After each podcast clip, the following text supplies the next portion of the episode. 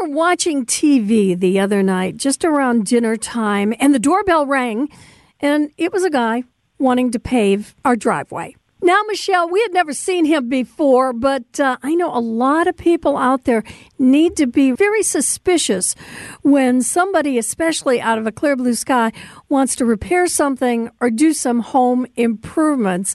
And on our Tri-County Contracting Hotline, we have Michelle Reinen from DATCP, our consumer protection expert. And a lot of people are getting taken advantage by things like this, aren't they, Michelle? They certainly are. We see this seasonally throughout the year, and we've gotten reports recently that those door-to-door solicitors are out there, and they're not their standard, belong in the community, have their registration with your municipality.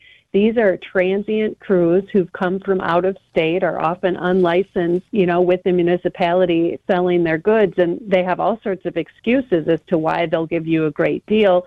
Could be because their truck's broken down and they have product remaining that's going to go to waste, or maybe there's leftover product from another job and they can give you a deal. But what we see is sometimes they take your money and run. Other times they take your money and do a poor job, or they promise you a great deal and then in the middle of the job drastically increase the price and kind of leave you hostage to having to pay what they're now demanding in order to finish the job. So we really just want consumers to plan plan the work that you need done. And if you're responding to a storm, go to your go-to list instead of just responding to the individual who's at the door in the moment. Yep, we've had that before. And every time when my husband says, but this guy seems like he's doing a good deal, I say, wait a minute, stop. Right now, we're not dealing with somebody we don't know. And I think that's really good advice for anybody. And if by any chance somebody out there thinks that they are being scammed, let's give that consumer protection hotline. That'd be